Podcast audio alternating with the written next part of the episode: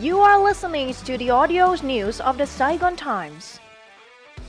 Hello and welcome to the Saigon Times podcast. I'm Teki with headlines for the podcast today, April 27th. Almost 2,000 people joined Ho Chi Minh City Metro test run. The third test run of Metro Line Number 1 with Linz Binh Market and Suoi Tien Theme Park attracted roughly 2,000 people on April 26th. The trial was jointly housed by Ho Chi Minh City Management Authority for Urban Railways and Mayor and Japan Hitachi, the metro project constructor, for its static and dynamic testing. In the trial, there were six rides, with each handling 300 passengers. It took the City 1 meter train around 20 minutes to travel on a 12 kilometer station through a station between Suoi Tien Theme Park and An Phu Depot to the city. According to the MAUR, the Ben Thanh Suoi Tien rail line is currently 95% completed. The urban railway will start construction in 2012 with a total cost of over 43.7 trillion Vietnam dollars. It is expected to be put into service by the end of this year.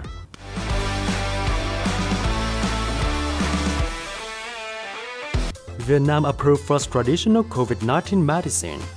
Sancovir is Vietnam's first traditional medicine for treatment of coronavirus disease to be licensed for circulation nationwide by the Ministry of Health from April 12 this year.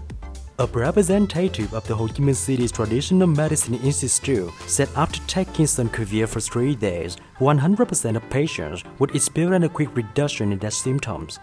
Till now, Sancovir is the first and only traditional medicine which has been approved by the Ministry of Health for circulation in Vietnam. The traditional medicine could be combined with modern medical treatment regimes.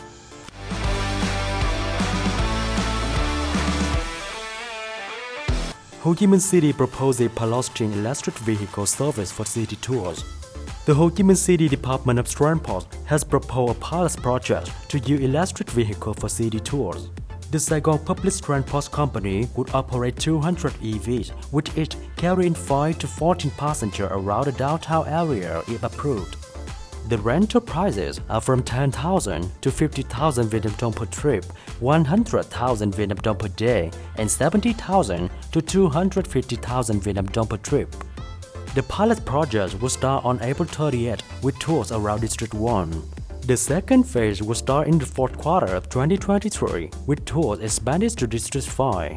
In the third phase, the tours will be expanded to District 3, 10th, and the city from the first quarter of 2024.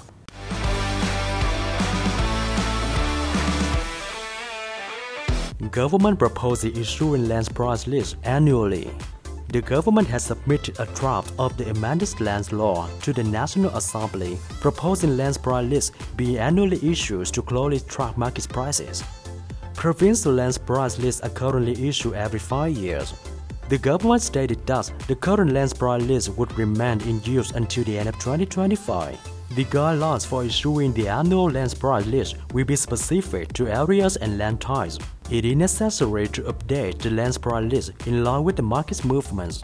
The draft of the amended land law is expected to be reviewed for the second time by the National Assembly during its sitting in May 2023. That's all from us for today. Thank you and see you in the next podcast.